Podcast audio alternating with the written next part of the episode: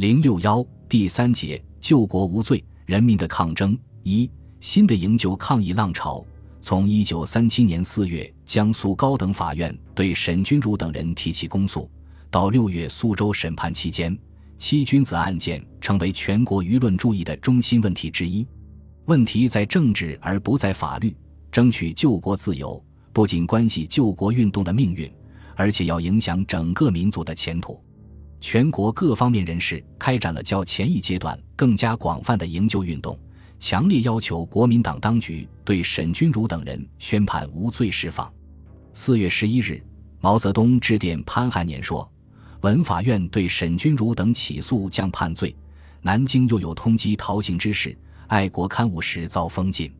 以上各事完全违反民意，违反两党团结对外主旨，妄极入京向陈、张诸军提出严重抗议，并要求迅即具体解决。”同一天。周恩来致电参加国共谈判的国民党代表张冲，指出对沈钧儒等提起公诉的做法大失国人之望，希望张晋言当局断然改变此对内苛求政策。十二日，中共中央发表宣言，认为沈钧儒等以坦白之襟怀、热烈之情感、光明磊落之态度，提倡全国团结、共赴国难、停止内战、一致抗日。此时为我中华男女之应尽责任与光荣模范，而为中国及全世界人民所敬仰。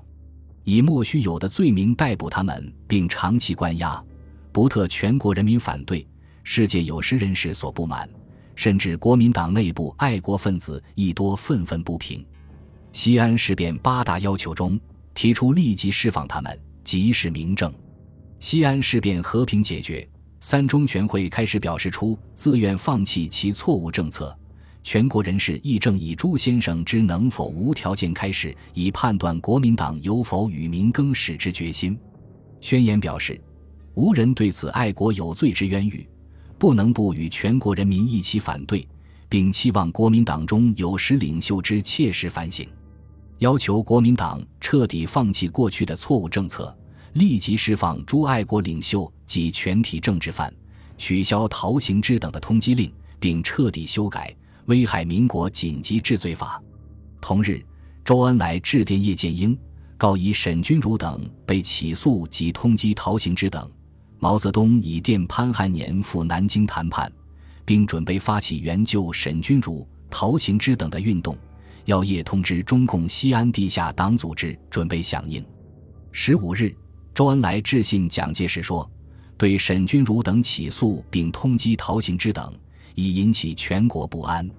两以三中全会后，先生即已释放沈、张、邹诸政治犯，容许言论自由，晓谕全国，会今沈、张、邹诸人政治犯也，其形容或激越，其心存在救国，其拥护统一犹具真诚，锒当入狱以及冤。”亦乃苏州法院竟违背先生意旨，素以危害民国之罪，不特群情难平，亦大有碍于政府开放民主之旨。先生动召四方，想能平反此狱，弑神等七人，并取消陶等通缉，以一新天下耳目，实则举国民众所引颈仰望者也。五月二十三日，周恩来电告中共中央，准备赴庐山见蒋介石。提出商议的若干问题，释放七君子是其中之一。七月三日，因南京政府准备重新审查七君子案，毛泽东、周恩来致电潘汉年，主请立即通过沈钧儒等的家属和律师同七君子磋商，设法与西西方面出面调解的人谈判，以不判罪只到庐山谈话为上策，只判轻罪而宣告期满释放此为中策。释放而请到南京做事或出洋子为下策。中共河北省委刊物或县也发表文章指出，起诉救国领袖，不仅在于苛罚他们几个人以危害民国的罪名，停止他们的救国活动，而且在于打击整个中国人民的爱国抗亡运动，确定一切参加抗日救国的都为非法的活动。我们广大人民是有权而应该批评与坚决反对的。这不仅是关于沈钧儒等几个人的罪名与释放问题，而是关于今后全国人民是否获得抗日自由问题。四月七日，在苏州养病，同情救国运动的国民党中央执行委员李烈钧亲赴江苏高等法院看守所两处看望沈钧儒等和史良，表示慰问。冯玉祥也去苏州看望沈钧儒等人，表示拟请当局不救既往，从轻处罚，予以释放。随后，冯又致信陈布雷说：“沈钧等见识之未尽美善，不无义气磅礴，指出过激步骤。”或远于事实，此故人所难免。上西鼎立设法请求先生屈予周全，为国家惜人才，为一等尽归补，运筹在握，两全其美。庶彼等早日开始，贤之所感，将来为国效用，来日方长也。五月，上海文化界谢六义、胡玉芝、夏勉尊、欧阳余倩等百余人联名呈请国民政府蒋介石及其他国民党要人。称沈钧儒等七人素行纯正，热心爱国，暗观政治。杨启军作谏和主持，免开爱国有罪之恶例，而力团结于武之精神。上海金融界领袖徐新六、林康厚、吴允斋、秦润清等十余人联名通电，要求释放张乃器。上海书业工会、商务、中华、开明等大书店联名要求恢复邹韬奋自由。南京、苏州。无锡、镇江等地也开展了营救运动。著名律师、前大理院院长江庸等二十余人联名向江苏高院请愿，认为依据法律，侦查期限不得超过六月，如到期仍无结果，便应立即释放。现对沈钧儒等朱先生侦查已于六月，既不审判又不释放，显系违法行为，因此要求依法立即释放七领袖。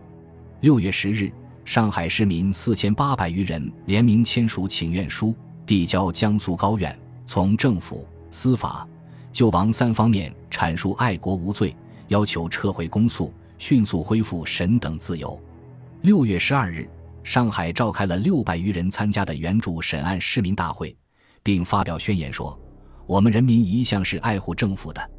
政府也只有受人民爱护，才有力量去打敌人。但是要人民爱政府。”总得人民有爱护政府的自由，爱护国家和反对敌人的自由。所以，孙中山先生不但讲民族主义，还要讲民权主义、民生主义。